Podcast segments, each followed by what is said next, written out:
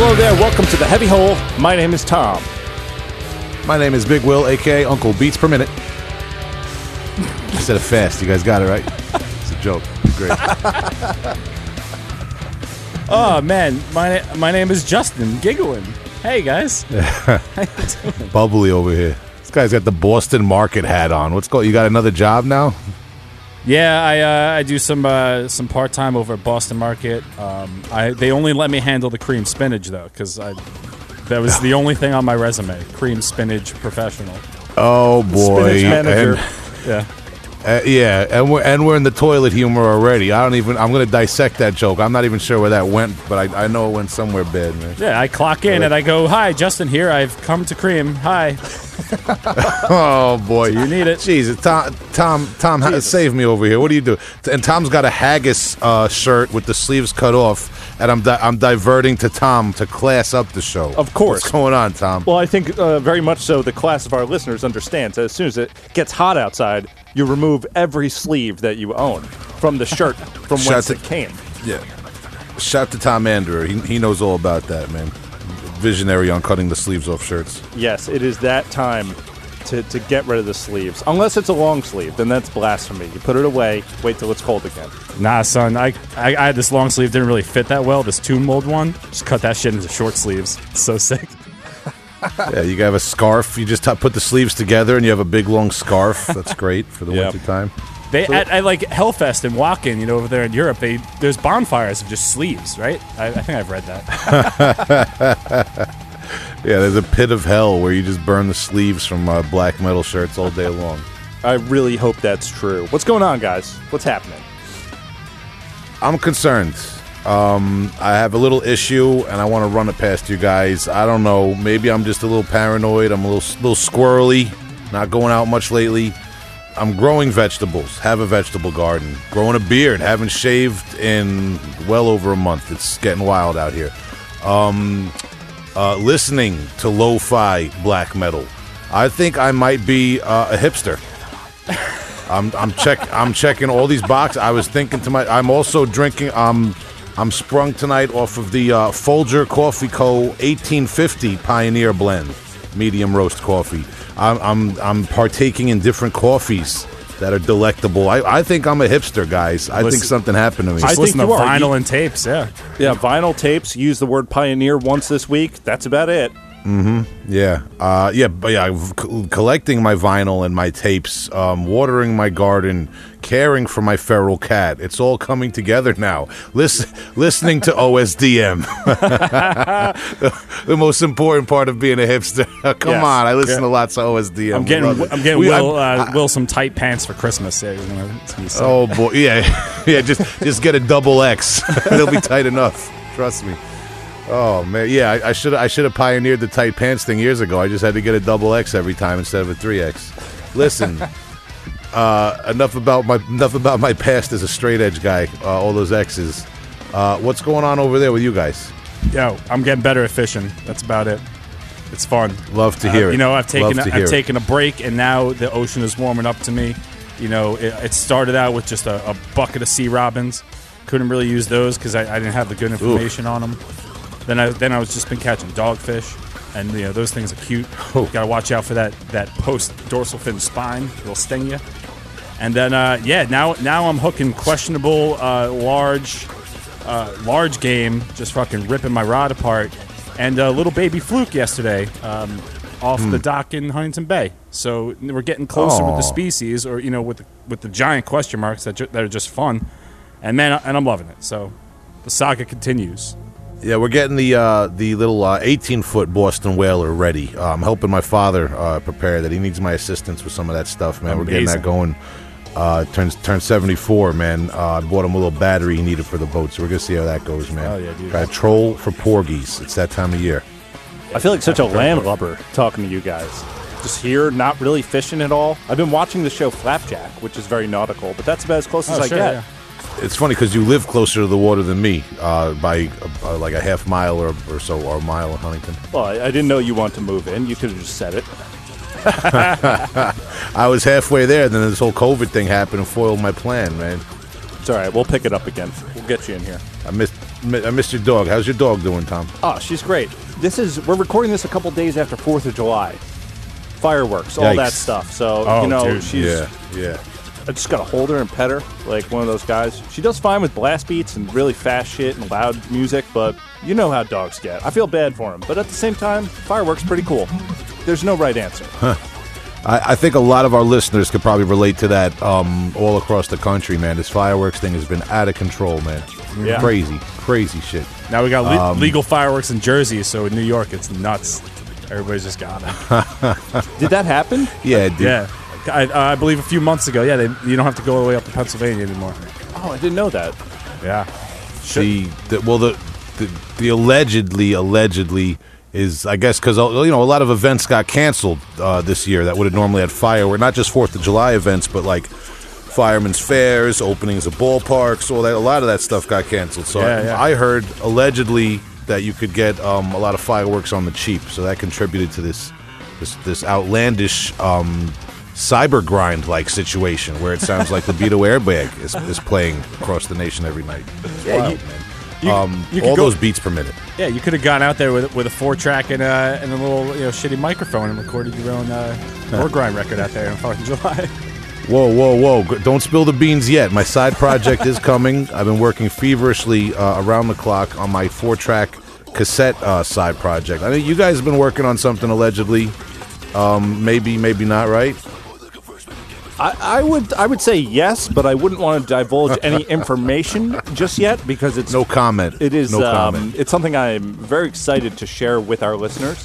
Hmm. Um, but Mm-hmm. we need to tick some boxes off on the old production schedule before we Mm-hmm. announce it. yeah, it's a little rare, you know, not quite medium rare yet. So All right, all right. Well, we're listen. getting- we're getting. You're talking about rare. Uh, you're talking about excited to share something with the listeners. I I dropped a little uh, foreshadowing about beats per minute before. Um, we have uh, a guitarist whose band is known to rip rare beats per minute, and we're very excited to share this interview with this guest with our listeners after we record it tonight. So, Tom, get him on the phone and do it as fast as his uh, riffs do.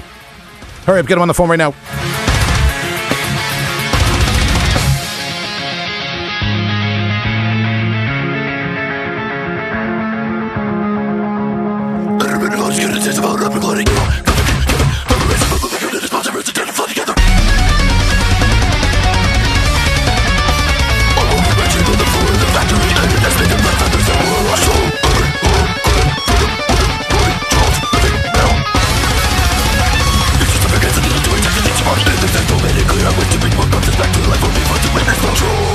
Hole Podcast. I'm here as always with Tom and Justin, and we're joined today by Dean Lamb of Archspire. Uh, Dean, thank you very much for your time. Thank you for being with us. Not a problem. I feel a little bit inadequate because all of your microphones are much bigger than mine.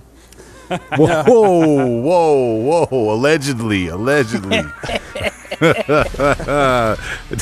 That's good. Yeah, actually, Dean Tom, Lamb on. D- Tom dropped off all these inches uh, to us, you know, during quarantine, social distance, like. So we all we all thank Tom for spreading the love. Right. Yeah, they're uh, they are imposing in stature and yeah, it's it really is. It's a power move. Uh, you got you guys all have big mic energy right now. That's a power movement. Dean Lamb coming in and uh, taking over on the Heavy Hole Podcast right off the bat, man. I love it. Appreciate the respect. No problem. Yeah, man. Yeah, I don't know how you guys usually do this, but I'm just gonna hang out and wait for your wait for your uh, instruction. Dean Lamb from Archspire, man. Uh, we got a lot of questions about Archspire. Obviously, there's a lot of people who follow you on social media, uh, YouTube, um, most notably. But um, before we get into all that, and the listeners know where I'm going, we always want to know about your background. And the first thing I ask is Are you from a musical family in any way, or a family that was friendly to extreme music in any way? Uh, no. No, I was not. Um, that's not to say that my, my family doesn't appreciate music in their own ways, but uh, no one in my family is a musician that I know of, at least not like notably. Maybe there was a couple guitar players or played piano when they were younger. I know my mom tried to play piano a little bit when she was younger, but other than that, no. I just I saw a guitar at my grandparents' place when I was like 10 and I was like, "Whoa, what is that?" It was like some shitty acoustic guitar, like a shitty, like it, it wasn't good, I'm sure. But I saw it, and it was like in the corner somewhere, and I was like, "What is that?" And I asked my mom, "I'm like, hey, what's uh, what's whose is that? Like, can I have like have that or try it or something?" And she's like, "Oh, I don't know whose that was, and it's gone, and somebody else, I don't know." And then like two years later, one of my buddies that I met in um, in high school. So like I there was no middle school in my neighborhood, so I went right from elementary school to high school. And so in grade eight, my buddy played guitar, and he's like, "Yeah, you want to try it out?" And then ever since then, it was just like, you know, I took lessons from a teacher who was great when I was maybe 13 to 15. He taught me how to jam, but he was like this real Christian guy, and uh, so I learned lots of like Christian rock songs, um, which was kind of weird. I came up, I came up with like a very don't talk about religion in my house kind of thing because no one it wasn't really a religious household but the town i grew up in was really religious so i think i was a little bit of an anomaly in my friend group. Everybody i knew went to youth groups and stuff and had so there was lots of music in that regard. Everybody played music but then they also did like the whole church thing. So i tried to find my way through that and navigate not offending people while being still like a goth angsty kid dressed all in black.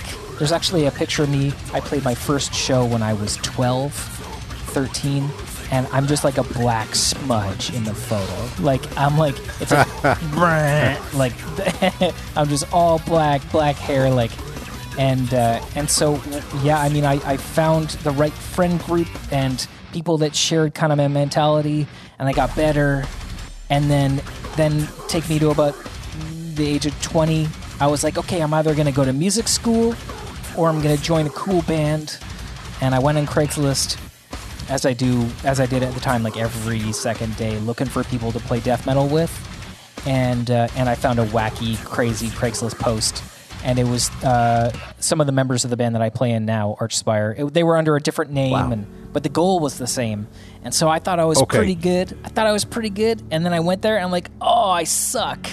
Uh, these guys are way better than me. And then uh, since then, I just had to try and keep up and, and practice a lot. So not a musical family, but uh, plenty of musical friends. couple of questions if i could stop you there. You said the christian songs christian environment trying to find your way as a metalhead. We've interviewed a couple of people um, that came from a similar environment um, and ended up not being christians in their adult life. We've inter- we've done a few episodes with christian metal uh, oriented people. Did you learn like striper songs or anything like that? Was christian metal ever part of the equation?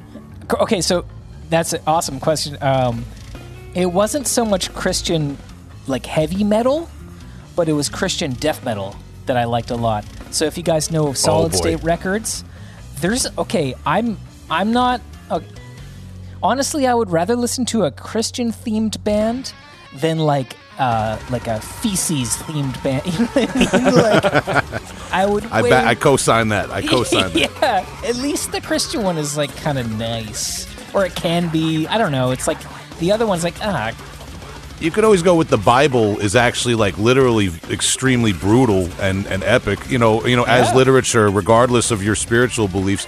But uh, um, yeah, no, I totally back you, man. If you want to talk Christian death metal for a minute, I mean, I mean, there's also like not death metal, but there's Believer. There's obviously the classic first two Mortification albums.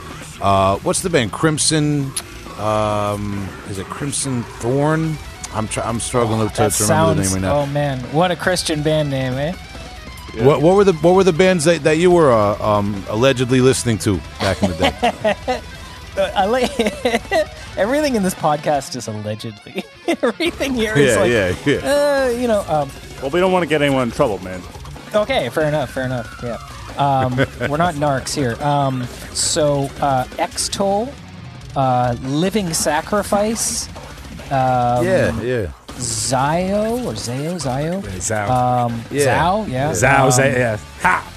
Okay, this is a great one. Demon Hunter, Oh, yeah, right? Oh, I mean, like, okay. the- these, honestly, if you go back to the uh, Extol stuff, they were, uh, and they still are a great band. Um, regardless of how I um, relate to their subject matter lyrically, the music, I, I still really do like it. So, great music and, and, and really death metal. Like, not, not like uh, you know, kind of half like, no, we got to put in this element to make it Christian. It's like, no, these were just metalheads that liked this, and they were also Christian. I, and I mean, I, I back that. I think that's cool.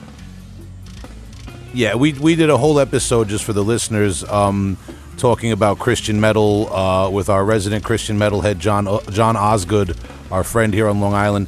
Um, and you know, not to say that that represents any of our personal beliefs or anything, but you know, I've always made the argument that. Uh, I don't necessarily um, go, you know, go to church with uh, with Glenn Ben, uh, you know, with his beliefs, or with a Christian metal band. But if it's a good riff, if it's a good production, if it's a good album, I'll, I'll check it out, man. Yeah, I haven't heard the uh, Jesus riff yet. You know, I've heard the, the lyrics, but not yeah, exactly. I think like Kathia Flame did the Jesus riff somewhere, man. it's it's it's a major chord for sure. Right. Um, uh, so before we get ahead too far too, because I, I listened to um, you know we mentioned your social media, your YouTube channel is very active. Um, and in addition to the uh, Dean Attempts to Learn series, where you attempt to learn different songs on video um, and provide that content, you do some podcast style interviews, one of which was with uh, Malcolm from Inferi and Artisan Era and all his projects. Man, shout out to him. I love that dude, man. I I, I was uh, lucky enough to spend some time on the road with him when he was filling in for Entheos years ago. Oh, very cool. Nice guy, Malcolm, man. And something I learned from that interview. I'm, I'm rambling in a, in a about way just to just to flex on the research, but you mentioned that you did um, earthquake drills as a child. I believe you're from Vancouver, right? That's true. Could, could, would you mind getting into that? Because I found that fascinating. Earthquake drills. This is uh, okay. So you okay? I don't remember saying that, but I guess we did. But I I don't remember exactly. Do you, can you help me and say tell me what I said? Okay, I'm sorry.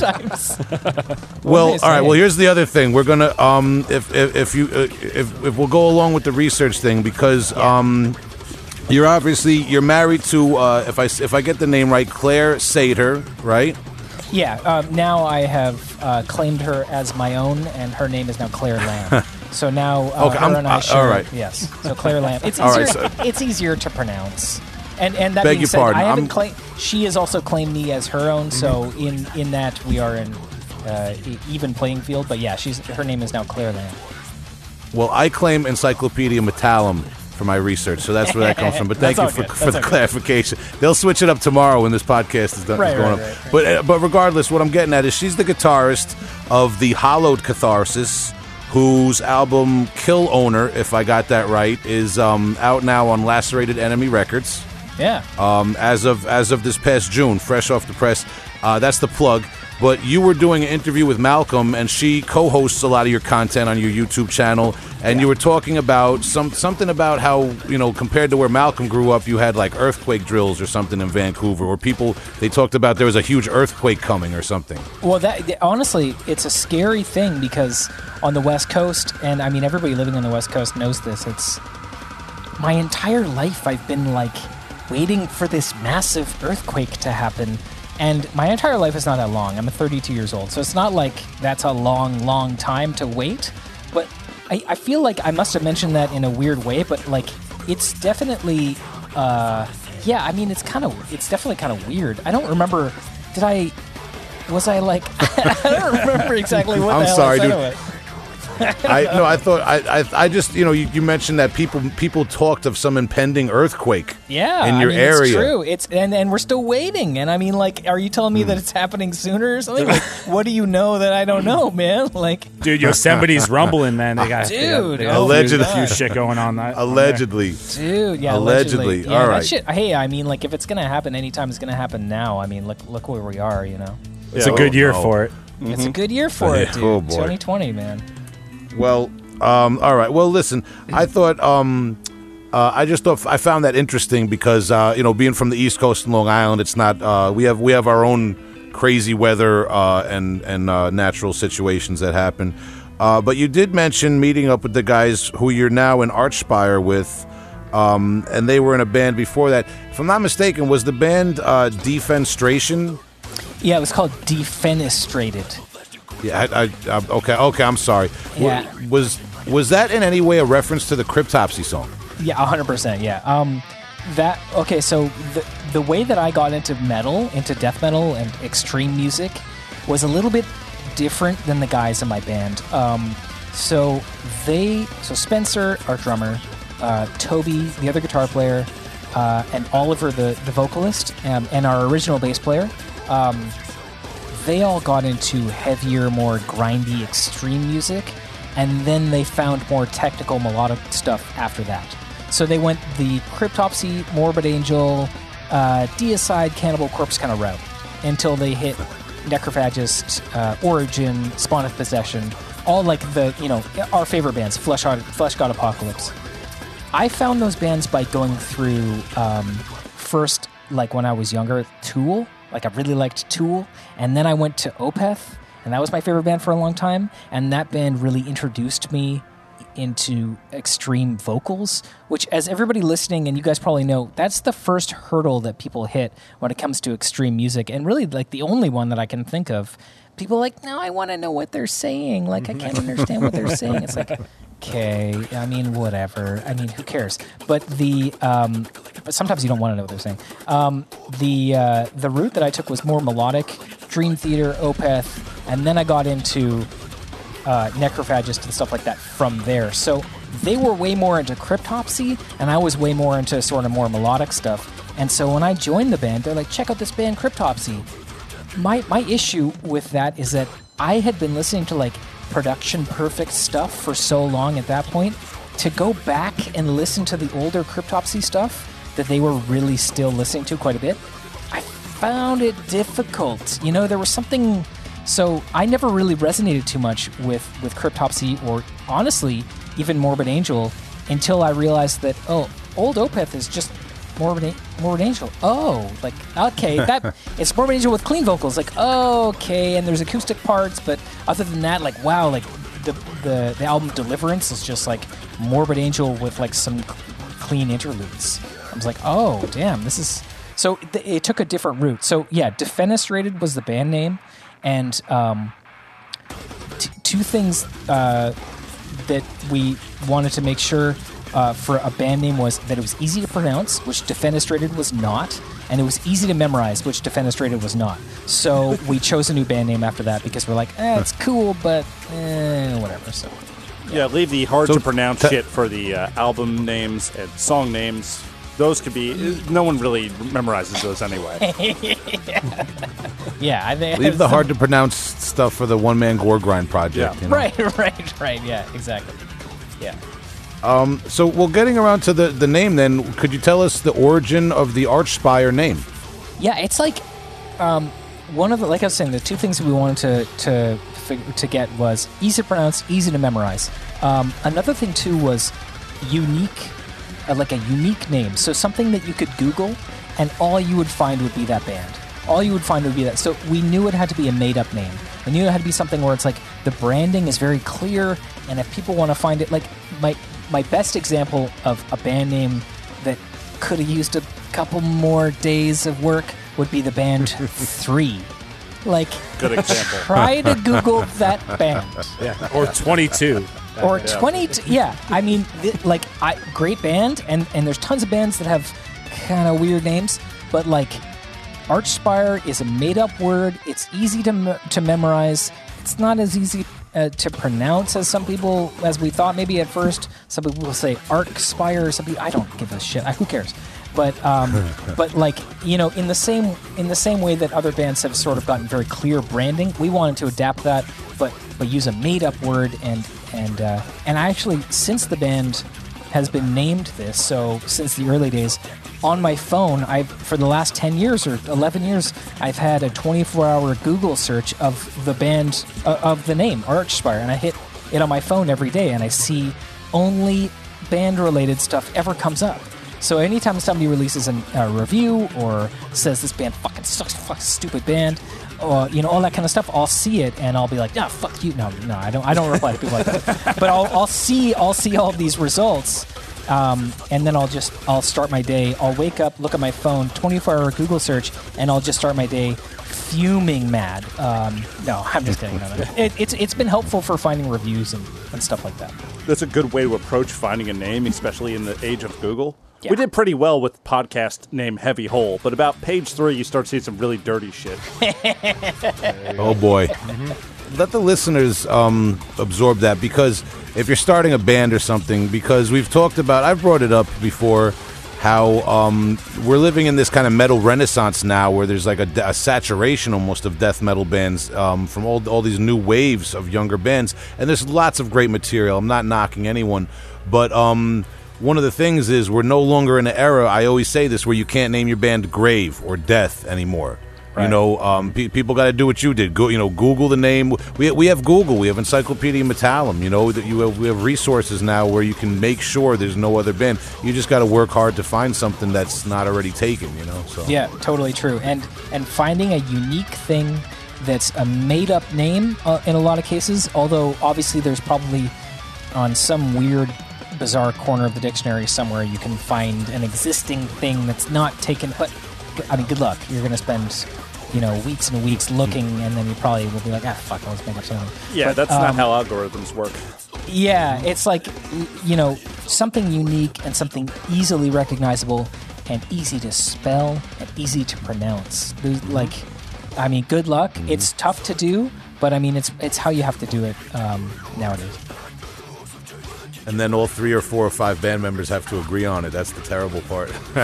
That's You ever been through true. that? Yeah. Um, and when you're trying to decide that kind of stuff, it's always great to present options. So our vocalist, who actually, Yeah. it actually wasn't our current vocalist. It was the one that we had after our original. We went through a lot of members before the band became Archspire. Uh, lots of members that came in for two jams and then left, and uh, was a vocalist for a show and then he left. So you know, for for the majority of the time, it's been this lineup more or less. But um, but the, at the beginning, it was tumultuous. So um, our second vocalist, second or third vocalist, was like, "Oh, I have three options," and he read out all three, and I don't even remember the other two. But he was like, "So which one of these do you guys like the most?" And that was the moment that we decided, and it we, it took like ten minutes. But giving ourselves options to see so you delegate the work to someone. Hey, we got to come up with a new band name. Let's figure it out between these three options. It's sort of like presenting, um, I don't know, some like something, some sort of uh, Hollywood creative meeting. You know, you, you need to have options. If you just have Mm-hmm. one, then it's like, well, that walk. Well, isn't there something better? Like having a few to things to pick from is always helpful for convincing a group of people to do something. it sounds like it should go without saying, but yeah, having those little talks, quote you know, quote unquote meetings behind the scenes with your bandmates. Um, there's certain situations where bands don't have that, um, and Yeah. maybe they're you know maybe they're just there's not that communication that goes on, and you got to get on the same point with you know even with artwork and aesthetic and you know everything about a band. You know, Yeah, it, it totally. makes things flow better, and it avoids you know uh, conflict in the future um, once you're you know already invested in the band, but something I, I don't I didn't want to um, lose track of. Um, Tom, I know you pointed out uh, a correlation with with classical themes, right? Archspire songwriting incorporates lots of classical music, and I just want to know where that came from. Is that you or Toby, any of the other guys in the band, like really pushing that style? Well, it's hard to avoid classical music influences when your favorite band is Necrophagist, which is like a classical like it's it's it's like all my favorite things about classical music with no major keys, no ma- like you know what I mean? there's it's like mm-hmm. all the coolest parts plus guttural extreme vocals and it's really fast and aggressive, but it's also melodic. So like that band because they were such uh, in my opinion i think a lot of people have this opinion such like a, a genre defining band. It's like okay well lots of bands are going to then take that aesthetic and sort of at least copy it a little bit. I've noticed it's obviously quite uh, prevalent in the, in the genre. But the classical composition thing in our band has become more um, obvious in the last album and the stuff that we're writing right now, I think you'll find it's even more so. Um, it just, I I went through a big period where I listened to only classical music and like no death metal, and right now, honestly, I'm not really listening to any music. I'm kind of listening to us write, and I'm like, okay, three days a week writing, plus the stuff I do at home, plus uh, the Twitch streams that I do, and my like, I don't, I, I don't want to listen to any more fucking music right now, please. Um, but the classical stuff that I listened to for years just made its way and it's sort of like I always say, like your ear knows more about music theory than your brain does. So your my ear picked up all these tricks that I'm now still trying to explain to my brain. Here's this chord progression. Here's why it works. Here's the intervals. Here's the modes. Here's the the whatever. But once your ear sort of develops like a ew, once your ear develops a taste for it. um, sorry about that. Oh my god, that's like the worst mixed metaphor I've ever used. That is pretty. Delicious. Wet Willies. Ew. Anyway, Yum. that thing I said, uh, it's kind of hard to go back. So for me, like, that's like the ultimate thing to achieve. Cool classical harmonies, cool like cadences, all this stuff, but 350 BPM eighth note with really, really fast death metal vocals over top of it and gravity blasting as much as you possibly can, and then a bunch of sweeps all over it. Like that's like my thing, and and we're all in exactly the same boat, and all of our music tastes have like kept up with each other for the most part. So we really all have just developed this ear for it, and it's kind of just the direction that we le- that we led ourselves in. You know. I had noticed it before. I mean, I know enough about music where with Lucid Collective, I was able to pick up on all the classical stuff. But Yeah. Relentless Mutation, I was like, all right, if Mozart had lawyers, might come after these guys right now. Oh my god! Wait till you see the next album. Oh, yeah? my god, dude, we're gonna get sued if he. Yeah, no, we're not gonna sue, but uh, but yeah, I, I, I mean, it's funny. Just yeah, wait until you hear the stuff that we just wrote. Good. Yeah, that brought a smile to my face. When I heard Requiem in there, I was like, oh, yeah. Oh, dude, oh, that's great. Yeah, the um, the Confutatis Maledictis section of Mozart's Requ- Requiem. Yeah, it's so. I mean, I heard it. I know that people have said that Children of Bodom also use that section. I hadn't heard that. Yeah, and everyone's like, "Oh, hey, they're copying Children of Bodom." I'm like, I actually didn't even know that they did that. but I, th- I think that's fine. I'm like, oh, that's cool. I mean, like, we're all just ripping off Mozart anyway, so it's not a big deal. Like, you know, it's like if you, somebody's like, hey, you're just ripping off this amazing classical composer. It's like, cool.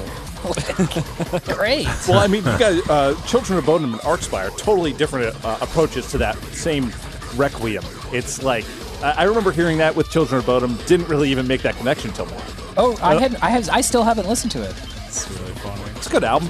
It's like, uh, Yeah, okay. it Something wild. I don't know if you feel. oh, You say you're not really into music, so whatever. no, no, no, no. Uh, it's, had, it's had too many too many notes. yeah, yeah, yeah. Just take out a few; it'll be perfect.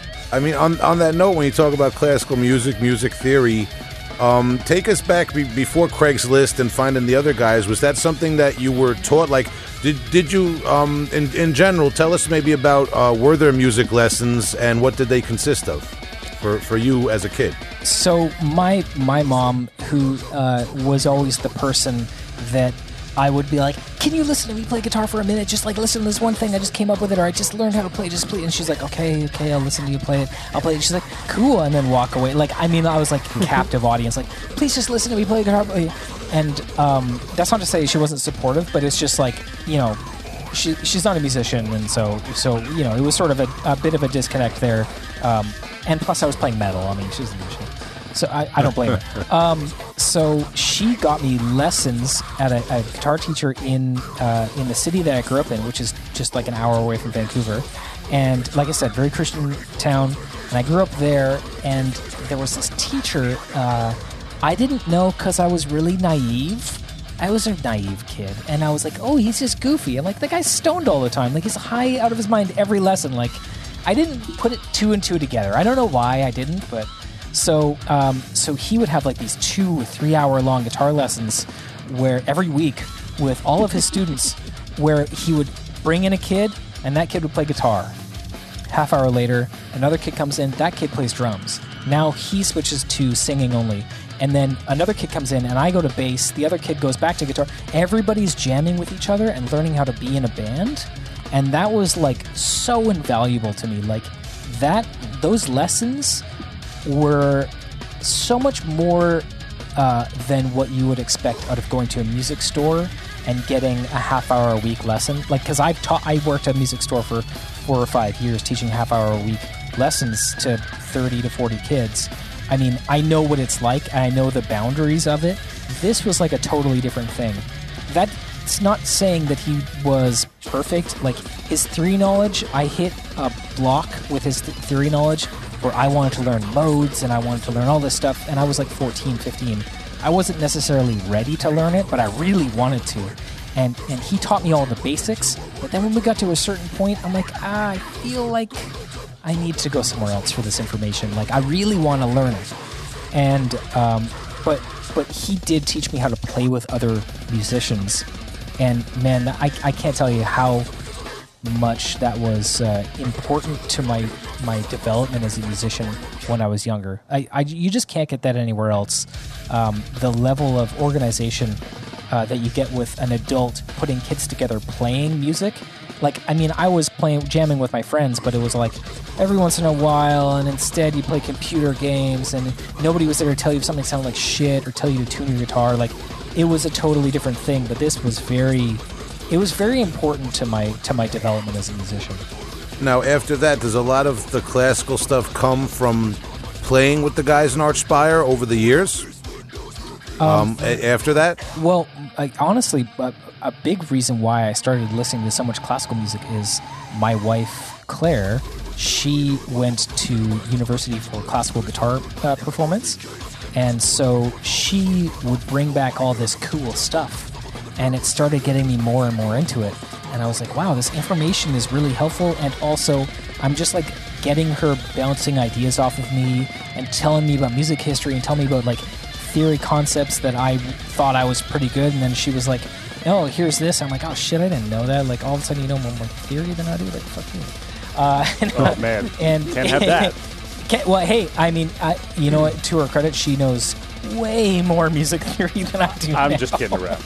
No, I know you are, but at first I was like, "Oh, what the hell's going on?" And then eventually I was like, "Damn, like maybe I should have gone to music school." But I mean, eh, honestly, either way, I think my life would have turned out differently. But I feel so passionately about music that I feel like I still would have never gone off the track of music. But uh, but yeah, I mean, a big thing is just her pushing these. Like she's bringing this stuff home that she's studying, and I was like, man, I didn't know any of this stuff. It's really cool, and it just kind of went further and further down that road, and it just made its way into my guitar playing. a lot of our listeners uh, like to know about technique and uh, you know the, uh, there's a lot of people who follow your band obviously for technique and for guitars and they, they learn your songs and things like that so i'm sure they were interested in that and another thing um, sometimes we ask people about gear um, now i you know i don't want you to go back and retrace your entire life in terms of gear i'm sure you've had different things come and go but maybe um, if it's if it's on the record, if it's allowed, would you want to get into some of the stuff that you, you're experimenting with or getting into for the new album? If there's anything new in terms of gear, In terms of gear, um, let's see. Uh, other than new guitars, yeah, I mean, I, I've been using an Axe-Fx uh, 2 XL Plus for four years, probably, and I really don't see a need to upgrade that, except if I uh, if if we find a replacement that's a lot lighter. Um, I really am not a tone guy, even though I build my own tones and I've worked with companies to build tones and stuff. Uh, you can go to tonecrate.com and pick up uh, my Kemper pack, or my website deanlamb.com and pick up my uh, Pod HD tones. But anyway, other than that, um, I, um, I I really find like if I can just get a tone that I like, I'm not gonna touch it. I'm just not a person that's going to tweak stuff afterwards. So I, I look at gear in more like how much is it going to cost to fly with this gear? How much I/O does it have? Like, what are the capabilities for sequencing things in MIDI? For me to not have to bring a pedal board, for me to not have to. Can I set this session up in my DAW and just do the entire live set and not have to worry about anything going wrong and having it sound great and all my effects change on time? That's the stuff that I really like um, when it comes to tweaking stuff, messing around with gear, I'm just I'm just not as into it as other guitar players that I know.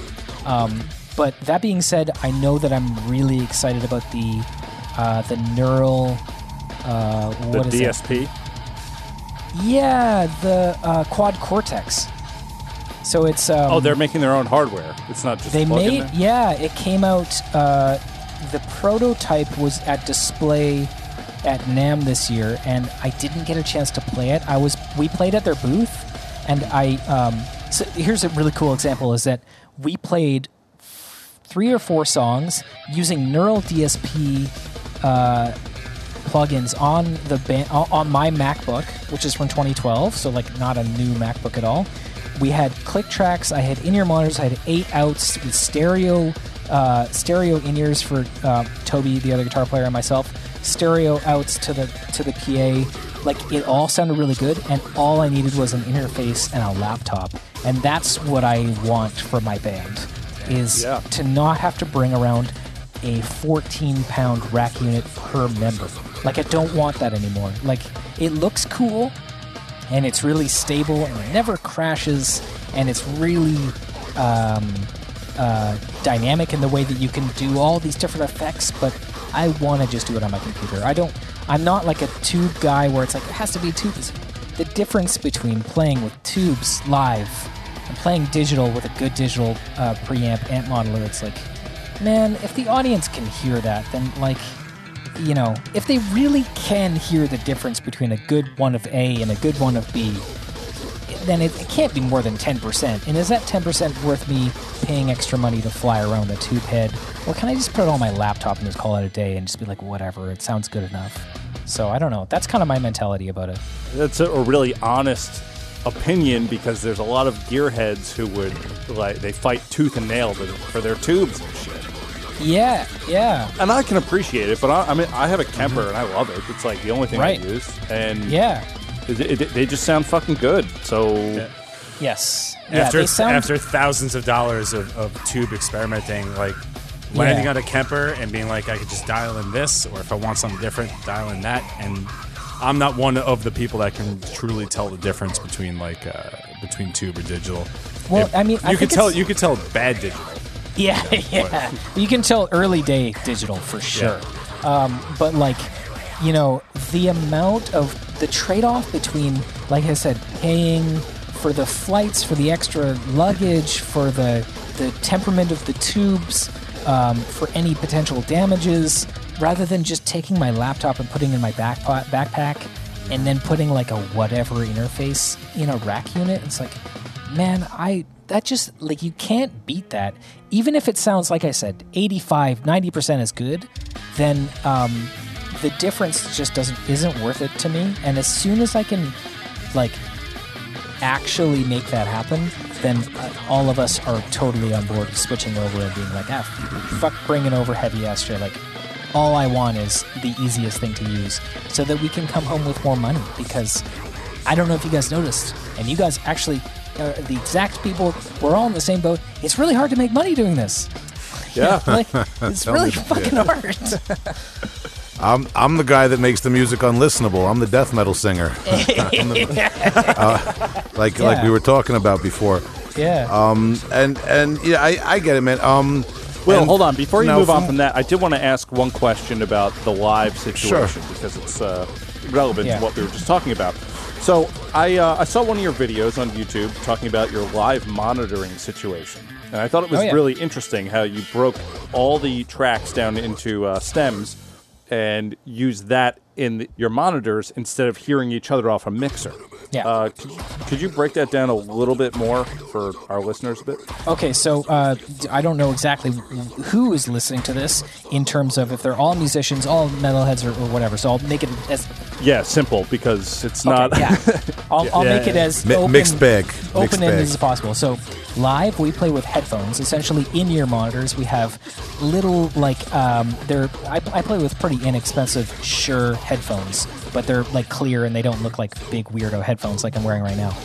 And in that, I have audio so that I can play really easily on stage without having to listen to a stage monitor in front of me that oftentimes sounds like shit or it's broken, depending on the venue that you're at. It's not loud enough. Every night you have to tell your mixing engineer to be like, I, "Can I get more of the guitar, more less of the vocals, all this stuff?" this. Yeah, exactly. Pointing up and down. It takes making time. hand things. Yeah, yeah. It, it takes time and it's annoying, and you can't play with a metronome uh, that way either. It's very difficult to play perfectly, and our whole genre, our whole stick is let's play as fast and tight as possible. So for us, we all use in ears with a click track, like a metronome, and we hear instead of each other, which is the standard in music, you hear each other play, you hear the drummer, you use his cues, in your headphones as a timing to tell you when to change to the next riff or whatever.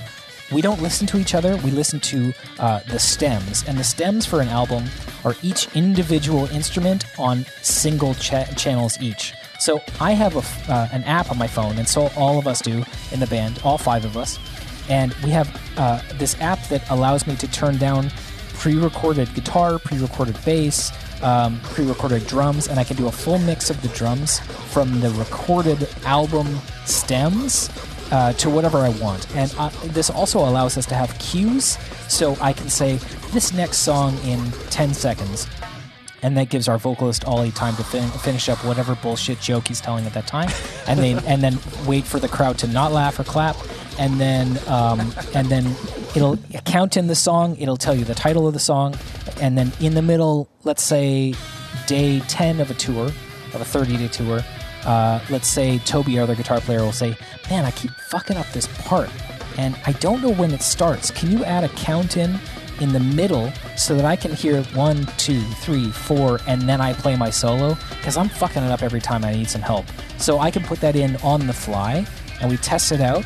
And everybody can hear it, and we're actually working towards a way where only he can hear it so that we can each individually. I, I, I already have that, but I just haven't done too much of it. But it's not it's not too crazy to do. But you can see how far down that road you can go, where it's like we're listening to an entirely different thing that the audience is hearing. And that's not to say that any of the recorded stuff is going in front of house. So when you're in the audience, all you're hearing is only our instruments. But what I'm hearing is basically edited robots and myself on top. So I hear the other guitar player, perfectly edited guitar from the recording, and so that's my standard for live. So that when I'm playing, I know that I want to sound as close to that as possible. Um, and uh, and it, I, I just feel like it's really helped our live show. And uh, and yeah, like I said, you can go so far down that road. Like I use the same program to to program lights. I'm using a, a DAW called Reaper, which is like so cheap. Fuck dude. yeah, dude. Oh, Reaper's Reaper's, the best. Yeah. yeah. I'm, Oh on, I'm on Reaper right now. Yo. Yeah, so am I. Yeah, Color, it's like what color's your background? I have I have like a dark gray one. I have a cool skin. Uh, I feel I, I think I'm pretty cool. But yeah, I'm dark it's like, in it. It's fun. It's like what is it? Sixty dollars US for a license Yeah, bud. Yeah. and a lifetime license, dude. Free updates, constant updates. It's so stable. It's so um, Yeah, it's light and it's fucking powerful. dude yeah super light and and like the vsts i mean i do all of our pre-production on it as well. So i'll take a laptop into the into the jam spot. We'll track whatever we wrote that day. I'll piece it together bring it home. I do i record on a mac but i edit on a pc so i'll ed, like it's just man it's so amazing. Like the functionality is great so. Yeah, Reaper is great. I've um, I've been an audio engineer for about nine years now, and Oh, yeah. unfortunately, the industry standard is Pro Tools, which I fucking Right. hate. I like I know it like the back of my hand, but Mm-hmm. it's it's such a clunky program. And I did all this research on Reaper, and I'm like, wow, this is like this programming is so much more intuitive than than Avid could ever think of. Even though Right. Avid's the fucking they're the chief. I, I hope that Reaper becomes adopted by post production a little bit more, and um, and, and bands Yeah. that want to record themselves. Yeah, I mean it's so inexpensive, and um, one thing is with Pro Tools, um, what w- they use a certain file type for your plugins, right? Um, I use RTAS. Okay, are those are those free? No, Okay, so Reaper has free plugins. So I mean, I like you know I don't even care if they sound good. Like I don't give a shit. Like sixty dollars US and that's it. And I have a compressor that sounds like I don't know sixty percent as Oh, good as like a. Like, It'll compress. It'll well, just to be clear, Pro, Pro Tools does come with some good plugins for free, Right. but Yeah. Reaper goes toe to toe. I've, I've put in hours of research just comparing the two, and I'm so mad that I have to pay the amount Oh, that I do. Just Yeah, so you so you find that the quality of the of the two is not necessarily too stark. The difference. between standard Pro Tools, not Pro Tools Yeah. HD, where you have all that headroom, which is better Right. for mastering, and if you're doing live tracking with extreme circumstances and stuff, you know, doing doing round robins with orchestras. No one does that. That's not happening. so yeah, absolutely. Uh, Pro Tools Yeah. and Reaper, the same thing. And if Yeah. you're trying to record it, trying to get experience in it, go with Reaper. Well, that's the thing. It's such it, the the risk of getting a Reaper license which you don't need to get right away for someone who doesn't know if they even want to get into recording. It's like you can't beat that, right? Dude, every every single person I know has thrown away sixty dollars on something they didn't give a shit about. Yeah, So if totally. you're if you're gonna do it, like you know, give it to these developers who make a really good DAW. You know what? Actually, I think um, uh, who was it? Oh, Glenn Fricker said I didn't know this. It's the guys who developed Winamp. Oh, really? Really? Yeah, I didn't know that. I was like, oh shit, I used to use Winamp, dude. Yes. What up, guys? Yeah. Yeah, thank man you. up. Yo, Now, now we're getting back to my speed. When, to to put this conversation in context, I've actually been recording a, a kind of a gore grind project on a Tascam cassette four track, Oh, cool, dude. the the bottom end one without the EQ knobs. Wow. so I I'm way underwater with this conversation right now. but um, uh, I'm but I'm the reason I'm, s- I'm I'm not saying that to flex. I'm saying that to set up this next this, this question because while you guys are on this topic of all this gear and this production stuff, to kind of I, I I I love that because I'm sure there's a lot of our listeners who can appreciate that conversation. Um, that's over my head a little bit. But Dean, you play, if I got this right, an eight-string guitar, right? I do play an eight-string guitar. This is correct. Ge- generally, I'm sure. I'm sure we could put all, all types of strings in your hands, and you, you'd be capable. but generally speaking, you do an eight string. Now, I'm a layman. I understand. You know, I'm the guys in Artificial Brain. They play seven string guitars. I understand the general idea, but break it down for me. Um, you know, the the, the the the guy who likes the first the first Carcass album. You know, Yeah. why? What is the difference in using an eight string guitar, and what do you get from that? Okay, so I'll tell you the reason why I got an eight-string guitar in the first place, and it's kind of weird. It's not exactly what you would expect. I got an eight-string guitar because it was just a better guitar than the seven-string that I had at the time. Just because I got a good deal on it, and I was like, oh, and also it has an extra string. I literally didn't give a shit. Like, I, I was like, I need to play seven-string, but this one has an extra string, so I'll just work around it. I'll see if I can make it work. So I didn't come at it from the angle of I want that low string so that I can play djenty music. I came at it like I wanted a better guitar, and this one was Japanese made, and the one I had at the time was Indonesian made. So I was like, okay, well, it's just a better one. Um, since then, I found that it is tough to avoid just playing open, low, chugging notes, as a lot of people do when they first get an eight string. And this is actually the reason why it's such a high turnover with that instrument, and also why it's hard to market because the market of people that would buy an eight string have already bought one and then sold it because they're like, it was expensive.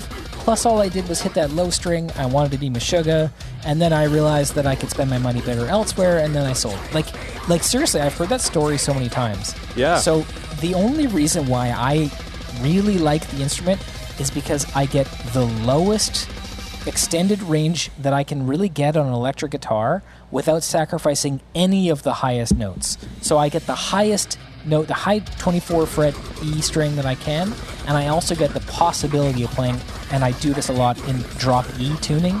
So my tuning looks from high to low E, B, G, D, A, E, and then now I'm doing drop A and drop E. So it's like I have three E's, open E's on the fretboard, and I have so much range it's like for me muting was the only thing that I had to work on trying to get my muting good so I didn't hit all these open fucking strings it was annoying. Other than that it's like I just don't really see the uh, the reason why to move down to seven or six because I can do everything on this guitar uh, that I can on a six and way way more. Um, so yeah I don't know it's just I think it's just a great instrument. Plus I mean let's be honest it's a gimmick I mean really it's a gimmick it, I mean you, allegedly, if, allegedly. yeah, yeah. If you were like, so why do you play six string guitar? That would be a boring question. Nobody like the reason why it, I kept doing it is because like, oh well, people seem to like the look of it and they go, oh well. uh, Oh, you play eight string? I can't even play six string. Ha ha! And they would laugh to themselves like, "Oh my god, I've heard that joke so many times. Like, I get it. Like, I can't play six string very well either. And like, I'm still learning how to play six string and eight, like it's not like I'm mad. It's not like okay, you got your certificate, you got your black belt in six string. Now you get a seven string. No, no, I fucking, I still think about it like a six string guitar. Uh, my my initial language was six string guitar, so I all my open chords and everything, and all my pitch memorization is still a six string. It's just now I just have a couple of lower strings that I can use if I want to get in that tonal range, and um, without having to detune my guitar in any way. That see that right there is what I was looking for. I, that's why I asked. I wasn't trying to imply it was a gimmick or anything, um, or there was Which it It is, was a, like it was, said. or it was a, a Djenty Meshuggah type of thing because it's not obviously when you listen to Archspire. But um, for for the listeners such as myself, I'm not a guitarist. I I could I could break down a few old McDonald chords or something like that if you give me a piano or guitar. But I'm the guy who does the death metal vocals in general. Um, so that's what I meant was kind of like what you know. Somebody says, "Well, why does why do you play an eight string guitar? What do you get from that?" I think you just you summed it up. Um, Right. And uh, you know, you talked before about gear. But, well, you know, before we got um, into, into that kind of like lengthy gear talk, you talked about how one of the benefits is like you're not lugging around tube amps Yeah. and things like that, um, and you're not at the mercy maybe of um, uh, different sound guys where you go on tour every night uh, and their monitor system and things of that nature. Uh, now with Archspire, I take it that was I, was that probably the first band you ever toured with and, and went around the, the, the country and, and out of state with. Yeah, it's the first band that I ever did any significant things with. I was in three or four bands before, but we only did like a handful of shows here, or you know, over uh, you know the course of two years, I did like thirty shows or whatever. It, it's the first serious band I've ever been in.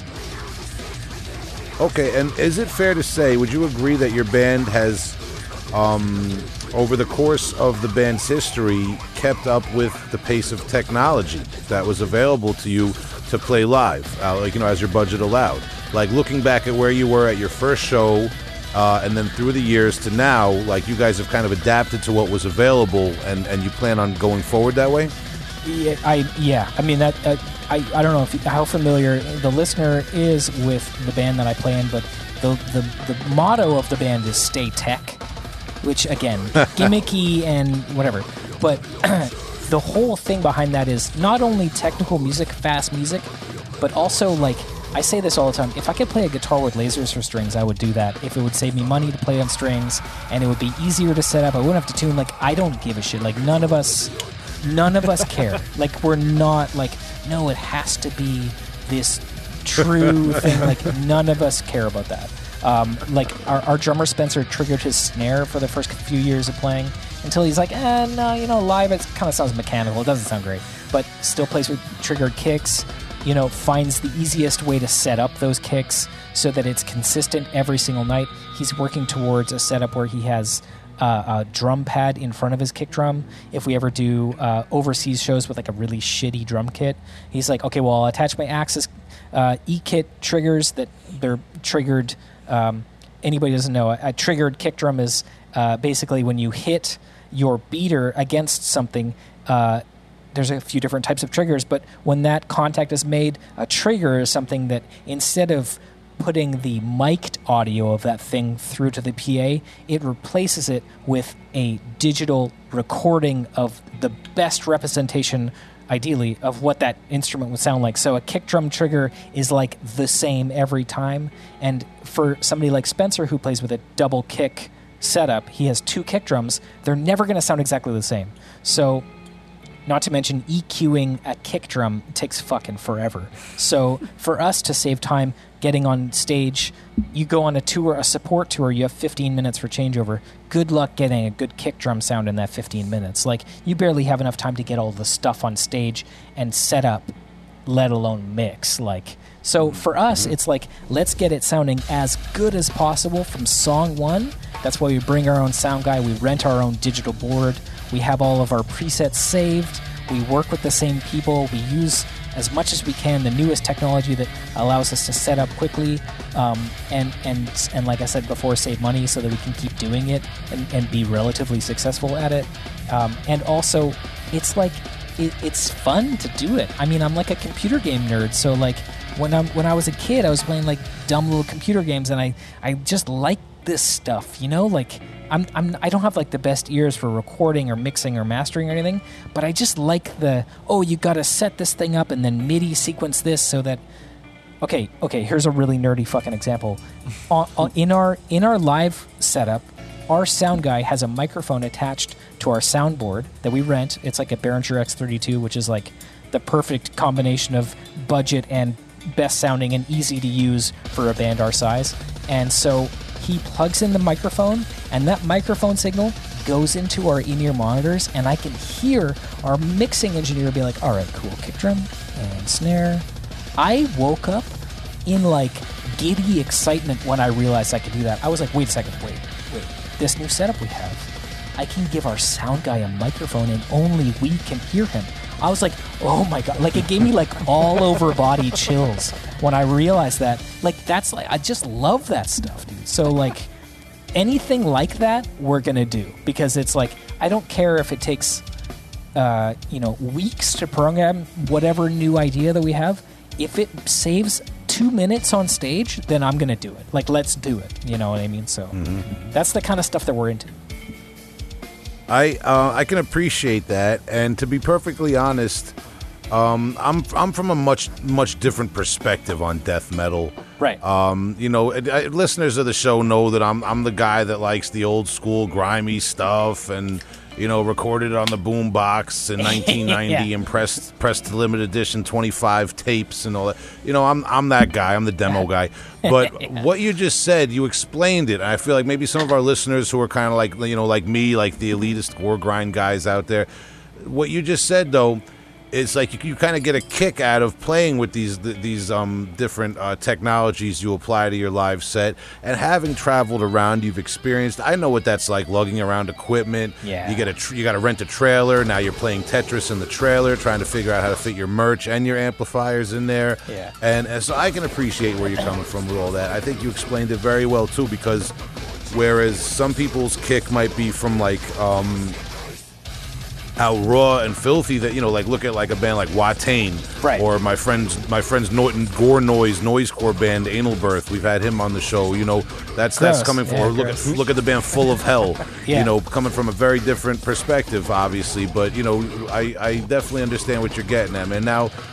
At, through the years, I assume you're, you're buying different gadgets and and um, monitor devices and things like that. Is there like a high turnover rate? Do you end up with a lot of gear that's kind of obsolete after a few years or something? Yeah, I mean, you do if you go cheap. Um, we've been using the same same in-ear monitor. Uh, we use the Sennheiser 300 uh, G series uh, transmitters and receivers, and I mean, I've had the same setup since 2013.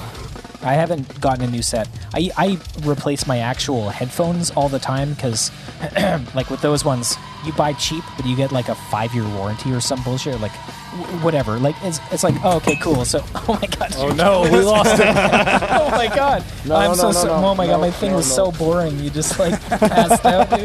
Will I was like, asleep. shut up about the in ears, dude.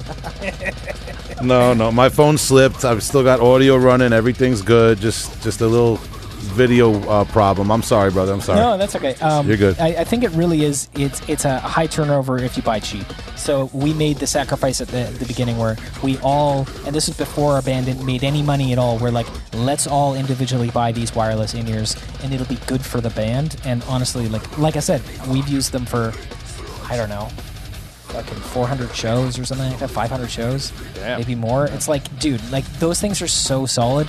We've flown with them so many times, and as long as you have a decent enough rack case and you're careful and you understand how they work, then you're pretty much set. So, uh, and they're- I mean, th- those are the ones that Periphery uses, uh, Despise Icon, like, like all of our favorite like bigger bands that we know. Those are the ones that they use. So, in terms of stuff like that, it's the same reason why I don't go with cheaper guitars. I go with American-made custom guitars, and it's like, okay, well, those ones aren't going to break. And I mean, every once in a while, everything has a problem or whatever, but for the most part, if you just invest, if you're confident that this is the route that you want to take in your life, then if you invest, then you'll just you'll it'll pay off rather than having to constantly replace bullshit. And and also, I'm not one of those guys that buys gear and then sells gear. I know guys like that. Whether they do it advanta- advantageously, where they go, "Oh, I bought it for X and I sold it for X plus 300 bucks. Like I can't believe I got this awesome." Or, or the other guys where they, "Oh, I bought it, but then I lost 200 bucks, but I got to own this thing for two months or whatever." It's like, I, I just if I I've done if both. It's yeah, you've done both. it's like the um, if you just invest at at, uh, at first, I, I feel like it's going to be the way safer route. So not a huge turnover uh, with gear, but there is a lot of like having to upgrade is definitely a thing. And every few years I'll sort of upgrade. And the Axe-Fx is really the, the only thing I've upgraded in the last four years is I went from a Pod HD Pro, which was like a pretty good rack unit, and I still recommend it for many people. I actually use the floorboard version for every video and every live stream that I ever do. I use a, a floorboard version of the Pod HD, and it's fucking awesome. Like every stream, people are like, "How are you getting the tone? Are you using an Axe-Fx? Are you using a Kemper? Is that the Helix? Is it the newest pod thing?" I'm like, "No, this thing is like seven years old, and there are tones that I built." and uh, that's it. I bought it for two hundred dollars or something. Like, I don't know. Those are know? great pieces. I mean, I actually have one. I, I, Oh, you do? Yeah, one of my friends is borrowing it. And of course, he moved down to North Carolina, but I'll get it back eventually. Yeah, I'm gonna need proof of that before I uh, accept that you're uh, that you actually own one. Just send me a picture or whatever. Oh, allegedly, wow. allegedly owns I need. one. I gotta. I gotta see it, one. man. All I right, gotta- well, you that's- said I- this thing, and now I gotta see it. Otherwise, I can't. I can't let you into the club, dude. I'm used to I pressure, saw- but this is not going to go to North Carolina. So I sold my 5150 for a Pod X3, Oh no! Wait, what I- year was that? and I don't regret it. Uh, this is 2009. Pod X three. Yeah. You don't regret it? No, not at all. Super Ah, fun. Like that's like great. we we played uh, we played a bunch of shows in that year and just you know plugging into the soundboard with the pod. Yeah. It like to me like I was I was drinking a lot of white wine at the time, so it didn't really matter how it sounded. um, it was just that I saved like you know the pain on the back from from lugging the cab up there. Right. Yeah. Great. So I, I, I can relate. You know what Yeah, you mean? Then, well, then yeah. I sold it for a hundred bucks. But hey, man, Right. I lost two. I lost two hundred dollars in that, but at least I had the experience. this story had everything. It had alcohol. It had gear acquisition. There was a part where I cried a little bit because I felt a little bit like a felt pretty empathetic at your story. Yeah. Wow, man, Yep. that was amazing. Dustin's good at spinning those yarns. Yes. those tall tales. I'm an emotional rubber band ball. Okay. Yeah, that's how he, that's how he got that Boston Market hat. It's, yeah, I, yeah, I, I really like that hat actually. Yeah, thanks, man. I only sell the spinach there. Every time. flex, flexing. yeah, he's, he's in charge of the spinach nowadays. Um, moving moving up the ladder there. so, Dean, Hello. we we talked about a lot. We covered a lot of ground, and we didn't even really mention your albums, um, uh, you know, or anything, man. Uh, you know, and we always say we want to be respectful of your time. So, uh, you know, we always ask people to recommend music. And quickly before we get into that, something I wanted to ask you was, uh, if I got it right, I believe "Relentless Mutation."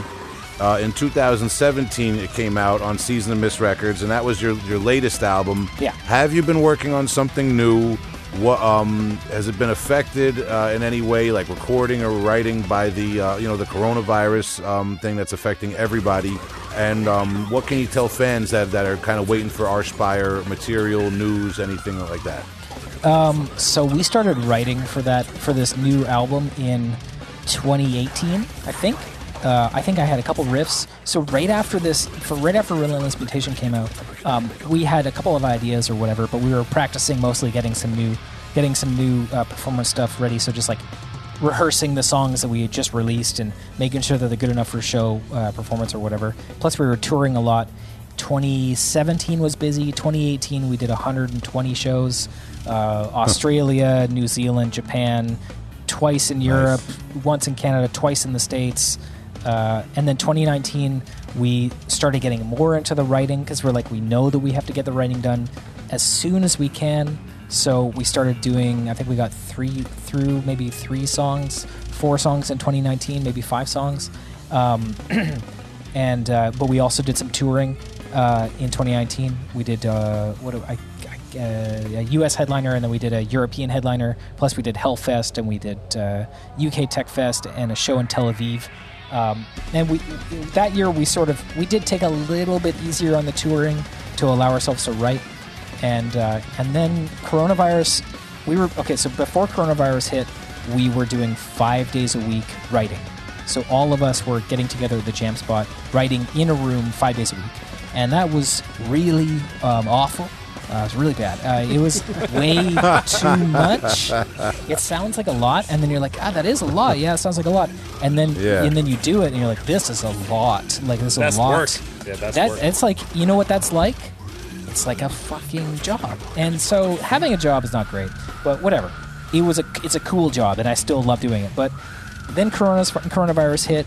We had I think five songs, four or five songs done, or, or whatever, in different states of pre-production and all that.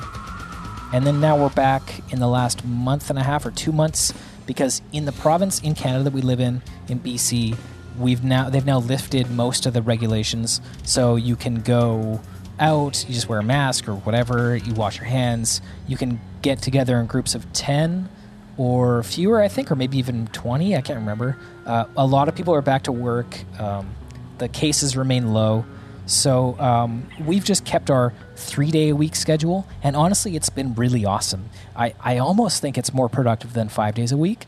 So now, as of today, I think we just finished, for the most part, our sixth song. We have half of a seventh song done, and then we'll probably work on another song after that. And we are hoping to still go ahead with our recording plan at the end of this year, though we don't know if that's going to be possible. We're hoping, and we're just waiting for news. As as it is right now, we haven't changed any plans, so we'll, we'll see what's up. But yeah, we're getting closer to the tail end of writing a new album. Dope. Are you planning on recording with Dave Otero again? I mean, that that's kind of the goal. Yeah. I mean, we've been in contact with him a lot, and I mean, he's one of my good friends. He's just so good and so. I mean, he's the first producer that we ever worked with. We worked with engineers and people that knew the genre ish, but you know, um, the guy in Vancouver that we worked with, Stuart McKillop, he was more of a punk guy, um, and he was in Vancouver. So when we were going with him, we would still go to work uh, when we weren't at the studio or whatever. So we were sort of distracted. With Dave, you go and live at his studio for five weeks, six weeks, and it's in Denver, and you just can't leave. So you could leave, but where am I going to go? I don't know. I mean, I know a couple of people in Denver, but I don't live there. I live in Vancouver, so you just stay in his backyard, essentially, like the in the um, the Airbnb suite there, and uh, yeah, just focus on the album and retreat style recording with an actual producer. If I don't know if anybody is listening to it's never listened to this has never done that, that'll make your album so much better. Uh, just being able to focus on the music. Um, yeah, I mean, it's just it, it definitely made the album way better than it could have been had we just recorded at a studio locally and sort of done it on our off time or, or whatever it was. Yeah, I've um I've had that that opportunity sort of uh with, Oh, yeah. with one of my bands once or twice. Um and I, I know what you mean. It's uh it's like more of a uh, engaging experience in in some ways. Yeah. And um I know that this is kind of like a, a, a weird question you get sometimes as, as a bit because people have asked me regarding one of my bands every once in a while, like, you know, what what's the, what's different about the new material, what's different about the new album. But is there like a conscious way that you're um you're saying let's shift this vibe, let's do this sound? Is there anything about your new material that you could say is going to be different, or it's focused this way, or there's uh, this identifiable trait about it? Anything like that? I think um, what we want to do more on this album is make the crazier parts crazy and the faster parts faster, but also the chiller parts more chill and more memorable. Sort of just expand everything so that it's just more and more dynamic uh, of the same stuff. Expand on the lyrical concepts, but go deeper. Uh, increase the production value. Spend more time in the studio add some extra instrument instrumentation maybe but we're not totally sure so just more and just better of the same stuff uh, with uh, no melodic vocals uh, anywhere that's the that's the number one no fuck melodic vocals anywhere ever uh, ever No clean singing uh, Yeah. dot com is the website. I always Yeah. love the name of that website. well, actually, you know what's funny? Uh, real quick, uh, we uh, uh, one of our friends, a, a guy in the in the music scene in in, in our area, he was like, "Hey, so uh, you guys," uh, he, we were sort of like considering working with him in a certain regard, and he's like, "So would you uh, would you guys ever want to add melodic singing?" And we're like, "Nope." He's like, "Yeah, but I mean, like like never, never." He's like, "Like anywhere," and we're like, "Nope." He's like, so, uh, but I mean, he's like, but you would you would listen to it first before you say no, and we're like, no, no, we would not. We would not hear it. We're not adding clean singing to our band. We're just not, and that's not to shit on any band that does that because I like uh, several bands that have some melodic aspect to their vocals. It's just for my band, our band, we're just never gonna do it. Oh man, that makes I- I me respect really it. Fucking happy. Yeah. Thanks, guys. Oh damn it! Oh man. yeah, sorry, uh, two out of three. That's all. yeah. Yeah, Ju- Justin was over there waiting, waiting for his shot. Justin was gonna be, Justin was gonna be your soprano singer. Oh on man. Yeah, Well, yeah. well, maybe they'll come Sorry, out with man. the instrumental version, and Yeah. I'll just listen you know, to that. send send me a demo. You know, I'll listen to it. You know, before I shoot it down. Yeah. Nah, no. Awesome, man. Um, Dean, uh, and I'm sorry, Tom, Justin, and, and uh, is there anything before I segue us into uh, to music recommendations? No, no. Be respectful of, of Dean's time. no. I think we're Yeah. good right now. Yeah, man. A lot All of. right, so I love it. Uh, we always wrap up interviews by asking the guests to recommend one older album and one newer album. It doesn't have to be metal, could be metal, just anything you want to recommend to us and to our listeners um, who can say, uh, I checked out this album. Dean Lamb from Archspire said it was cool. Yeah, um, I think the the best new-ish album that I really have listened to was that newest Infant Annihilator album because that album was yeah. fucking insane. Um, and uh, yeah, I mean, it was. I was just listening to it like, man, this is like the future of. It's like futuristic death metal, deathcore with like disgusting elements, and it's like programmed to shit edited drums that are like so incredibly fast. Like, it's just, it was great. Um, I really like that one. And uh, as far as older music, my favorite album, and it's weird to say this, but I guess this is true. My favorite album of all time is Machinations of Dementia by Blotted Science. Um, if you guys know that album, it's uh, Ron Jarzombek, yeah, Watchtower, Spastic Ink., uh, and it also has uh, Alex Webster from Cannibal Corpse on bass. And uh, yeah, that album is, I mean, it was on repeat for, since it came out, I think it came out in 2003 or 2004. I mean, dude, it's been so long. And I just, Seven, 2007. 2007, I just mm-hmm. can't stop listening to it, man. It's so awesome. There's so Tom's many layers. Grossman. What, what, Yeah. what was that again? What, what was the album? The old one? Machinations of Dementia by Blotted Science. Okay, I have to go back myself to be perfectly uh, transparent. I'm not familiar with that. I gotta check that out. Alex Webster. Okay, I'll peep it. Yeah, Yeah. well, it's in, it's like instrumental, extreme technical death metal, um, but like the grooviest riffs I think I've ever heard in the genre. Like only a band like Decapitated or Soreption uh, have have had equally or somewhat equally groovy riffs. Like I. And, and actually, that album, Machinations of Dementia, was the album that showed me drop A tuning on a seven string. I'm like, oh shit, drop A tuning is like the perfect tuning. It's so heavy, mm-hmm. and it's just low enough where you get like something about that drop A string, man. It's like in this fre- frequency range that just something about it is just so awesome sounding. It's near the brown note. I guess, I guess so. good. Yeah, dude. Yeah, Hits you around there. Yeah. Hits me.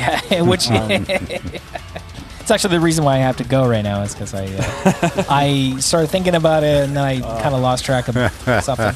I love that record so All much, right, though. man. Thanks, yeah, oh thanks for yeah, bringing that's a that good up. one. Yeah, that's a good one. All right, Dean. Well, we appreciate that, man. We appreciate the recommendations, and we do appreciate your time and you talking to us tonight, man.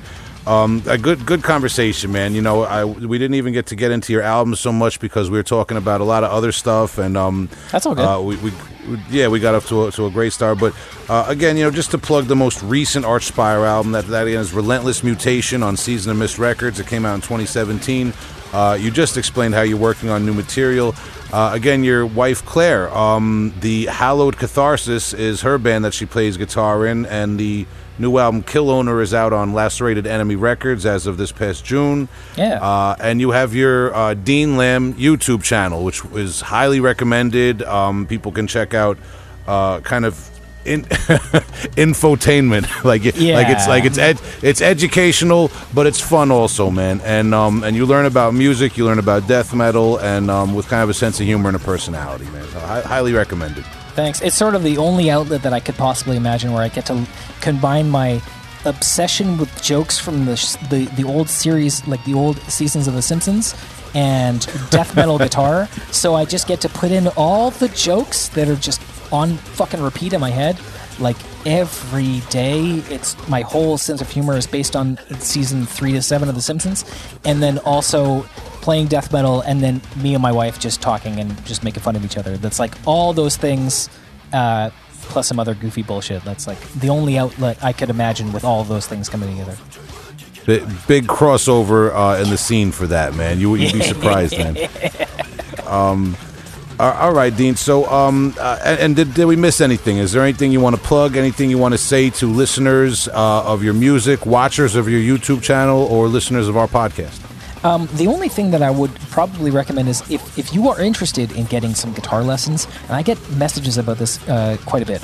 I don't do private guitar lessons very much anymore. I've transitioned into this way, way, way cooler thing where I do a really inexpensive monthly thing on my YouTube channel for members. So you can join my YouTube channel and you become a member where I do a weekly group lesson every Saturday, and they go up for only members, and you can just like hang out, ask questions. I go really in depth into some boring, nerdy bullshit that maybe guitarists would like to hear about, where most people couldn't give a shit less about. So, pick technique.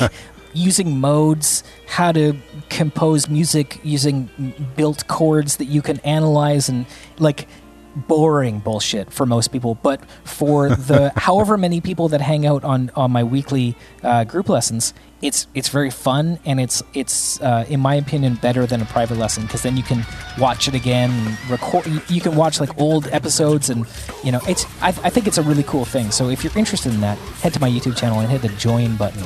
Fuck yeah. Wow, Uh, there you go. Just an, another reason to check that out. Yeah, it's very cool. We'll link that in the uh, the old description. Oh, thanks. Thanks again for your time, man. Really uh, appreciate you hanging out with us, talking about No, the thank you, YouTube channel, Mm-hmm. Archspire, everything. It's been a pleasure. Yeah, thanks for having me on, guys. Thanks, buddy. Goodbye. I don't know if I should hang up right now or should I, should I hang up? Or?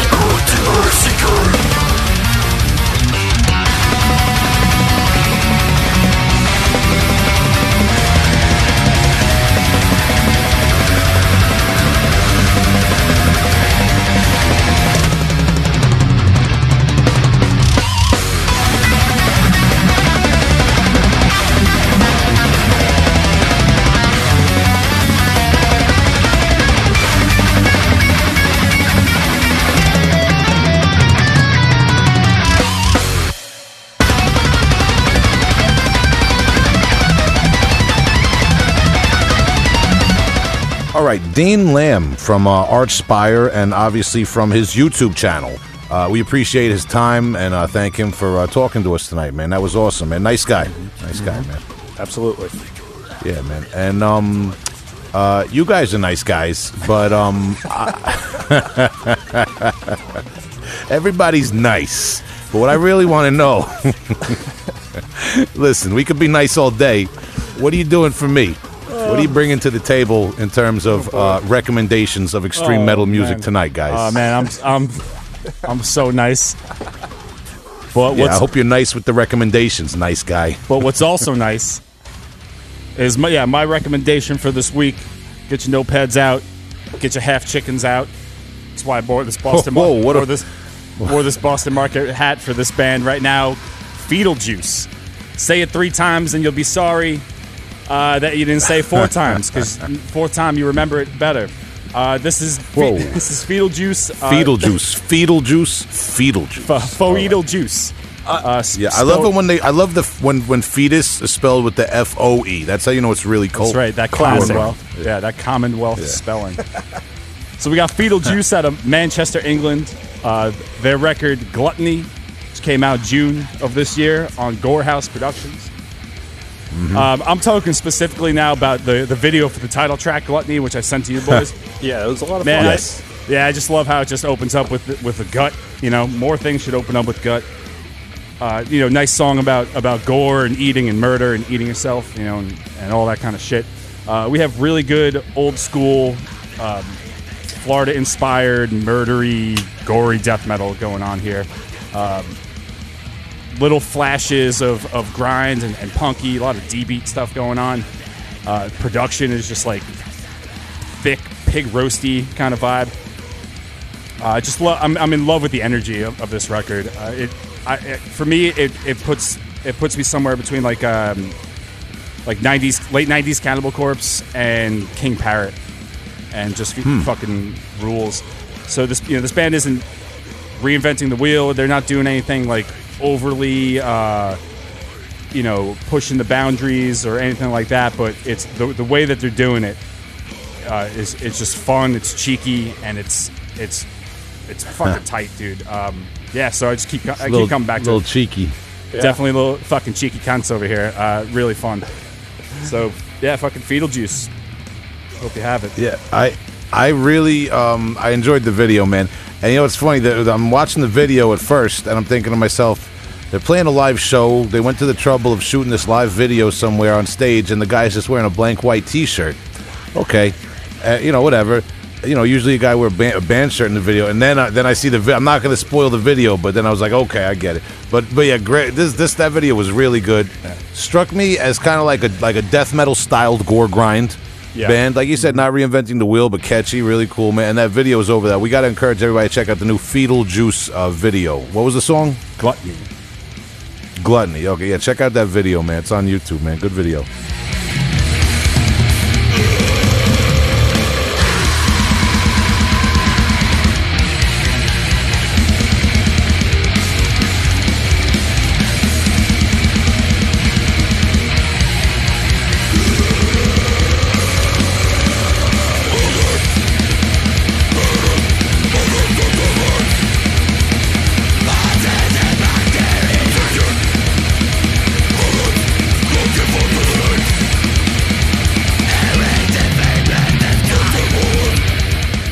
So tonight I'm recommending something new, an EP by the band Sutrah.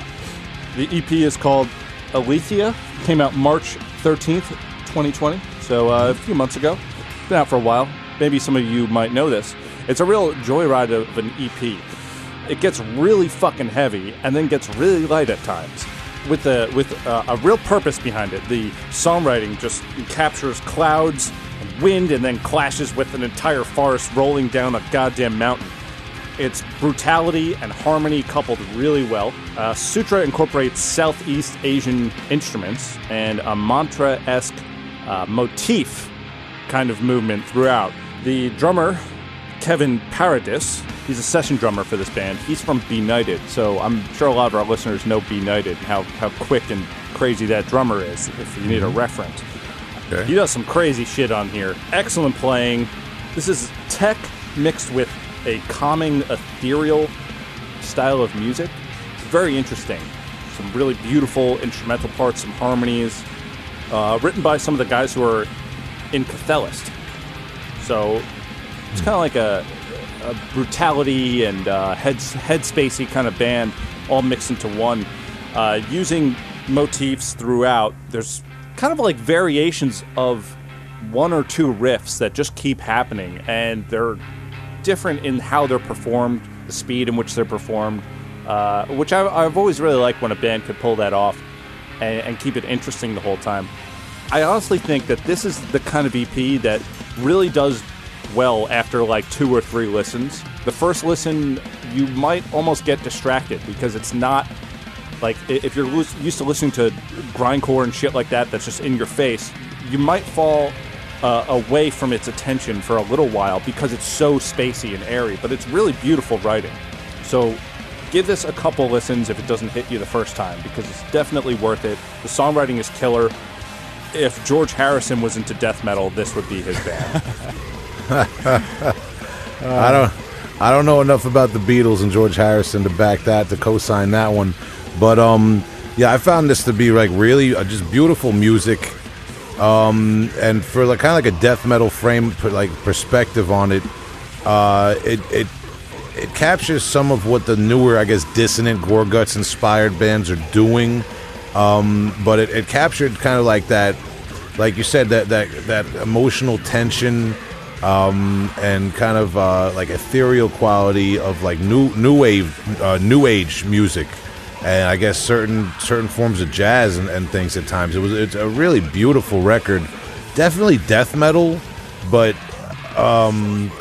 a different flavor of death metal altogether. It's like like a, a, a new age death metal or something. Really interesting music and, and um, something like a like a like beautiful breath of fresh air right now uh, for for death metal. If you're you're a little tired of, of the inundation of certain like uh, waves and styles nowadays, so, like this is something completely out of left field. Yeah, I like this band. Uh, I first got onto them on their previous full length Dunes, which is um, which is all the same vibe, but this this EP is like a little more refined. Uh, it's like if if like Fallujah is kind of this uh, North American prog kind of style death metal, uh, this brings the same etherealness, but with that um, Eastern vibe, and it's, and it's very fun. Also, the s- Yeah, I- the singer is uh, the singer plays for Serocs also Oh yeah, I forgot to mention that too, which is which is Dallas nice. and Seraps, yes. Yeah, Though, though that group of guys is uh, what an amazing group of musicians that are responsible for so much uh, awesome metal and death metal adjacent music Yeah. like this. And yeah, I, I it's funny because you, you mentioned Fallujah. Fallujah did pop into my mind, but Fallujah to me is more of like a um, uh, production wise kind of ear candy type of thing with all the melodies going on. It's like a set, like a very sweet saturation of sound. Whereas this struck me as, um, I, I guess, something a little bit more reserved and and calm. You know what I mean? It's it like it's it's it wasn't like this. It wasn't waves and waves and waves of melody. Yeah. Uh, like Fallujah does, which I do like Fallujah for, for that reason, you know. But this was like a different mood altogether, you know. It was it was cool. They they took time and stretched everything out so that you you, you every note had meaning. You know, it was great. I'm a, I'm a big fan of this. It, it reminds me of like uh, you know, I don't know the, the a lot of the prog metal popping up in the um, like 2008 2010 kind of realm. Um, even like single guitar like production artists like Chimp Spanner, Keith Merrow, kind of stuff like that. It's got that that sweet prog like fucking virtuosic guitar vibe to it. Now that I'm a, a hipster, I might do yoga to this. see how see how it goes.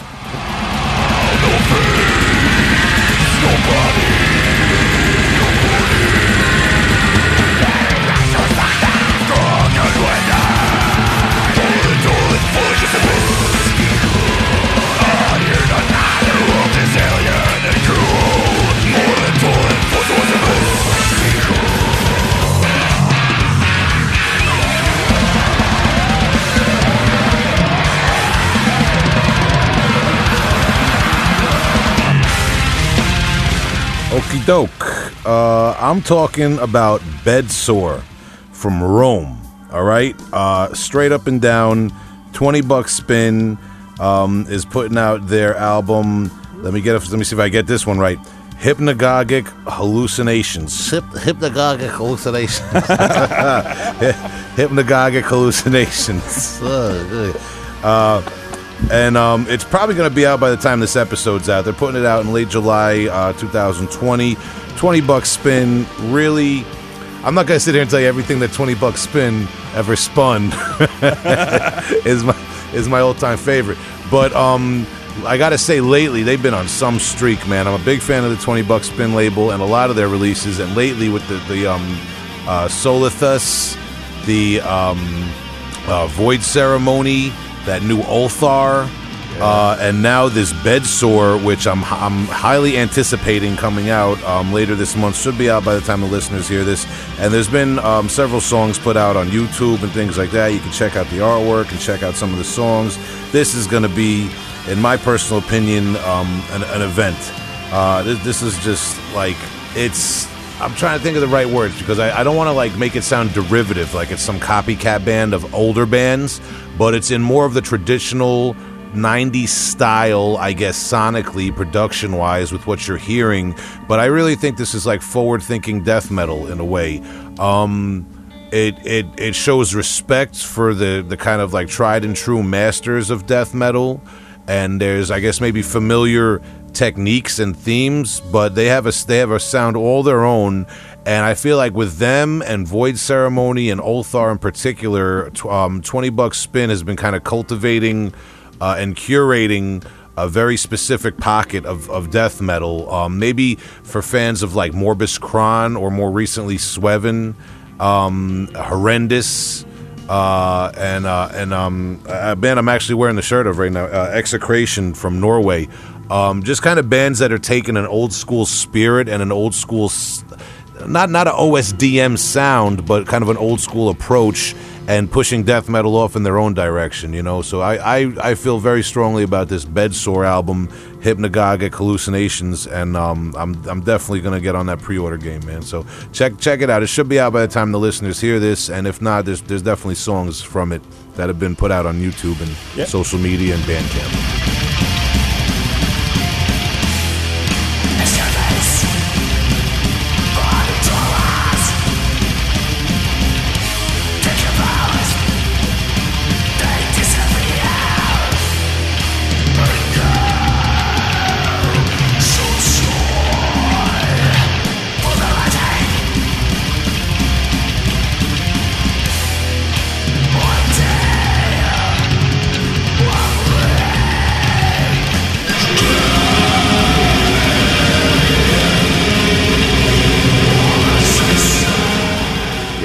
Bedsore uh, out on twenty bucks spin. Who's not paying me money underneath my record player or anything like that? Allegedly, I just like some of their bands, man. Damn it, Father said it. twenty buck.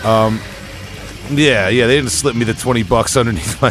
Come on, um, and neither did Dean Lamb. He didn't pay us for that interview, and we didn't pay him, man. We just do it for the love of the game over here. Come on, it's Heavy Hole Podcast. Thank you to Dean Lamb of Archspire and of the Dean Lamb uh, YouTube channel that you could check out. Um, he explained. Uh, I thought that was interesting um, when he talked about uh, instead of personal lessons, he's doing this YouTube channel you could join, and it's kind of like like a, maybe uh, I guess you could call it like starting more of a community based uh, uh, thing around around his his his insight, his knowledge that he could share with people. Absolutely. And his YouTube channel, um, I've been following it for nine months, maybe a little bit longer, and I love watching it grow. His audience is growing. He's super interactive. It's a lot of fun. It's a great experience what he's set up so far. Very forward thinking guy on Yeah. when it comes to YouTube and the gear, as he's explained so eloquently in this episode. Yeah, it's uh, it's awesome. Like he's uh, you know, he's he's pushing the boundaries as far as interactivity um, with members of bands, and it, it makes perfect sense with Archspire kind of being on the cutting edge of technology as it comes out, uh, and you can hear it in their sound and, and obviously you know their live performance as as he laid out. And, uh, I think that's very fun. It's exciting. You know, it's like the, it's the other end of of the the bare bones kind of stuff that we usually talk about. The other thing I was going to say was, uh, you know, even if um, Arch, we, we encourage all, if, if you've been living under a rock and you haven't heard Archspire, we encourage you to obviously check out Archspire.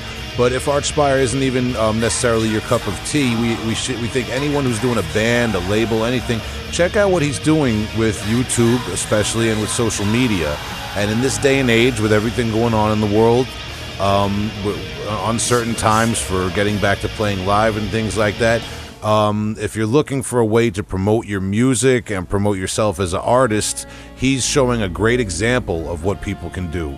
Um, if you just set your mind to it and um, you know you, you- just uh, apply um, you, you know you apply yourself to the technology that's at your disposal. Speaking of social media, Will, I mean, we got social media stuff, right? I suppose. Yeah, listen, but we can't get too deep into the tech talk again. There were some moments in that conversation where I walked away and I fed my cat because I, I don't talking about talking about reapers and interface. I, I don't know what's going on, man. All right, but but yeah, we got social media. I know you. I know you can go on Facebook with the rest of the guys, the the over forty crowd, where we talk about death metal. And whatever social media of choice, if you're like one of the kids and you got the Instagram on and you just, you know, you, you you want to get on that Heavy Hole podcast and follow us for clout on Instagram, you know, with all the kids, uh, you can do that too. But you can do all that by going to heavyholepodcast.com, right, Justin? That's exactly right, Will. Man, I couldn't have said any better myself. I'm going to try to now. Uh, HeavyHolePodcast.com. Uh, go on there, whether you're on the Googles, or you're on the Safaris, or you're on the Internet Explorers or the Firefox, or maybe you don't want anybody to follow you and you got the Duck Duck Go going on right now. The search engine ducks? is not great, but they're not going to track you and they're not going to send you the ads. So check out HeavyHolePodcast.com. Maybe you want to put a little backslash shop and uh, pick up a goddamn sticker pack. All right. Oh my May- God. I, maybe I, I got like a little bit left. I'll send it to you. Uh, all you gotta do is buy one, and I'll send it to you. No problem. Like we'll work it out. And, I uh, heard keep keep keep your eye out for uh, for new uh, merchandise in the future. Maybe. I heard Safari and Fox and and Duck. Eh, This is this is crazy, man. What are you talking about? This guy's trying to get people walking around Hexter Park finding T-shirts or something. There's a one-way sign in Hexter Park now. If you're walking around, you better you better heed that, or you'll get a ticket.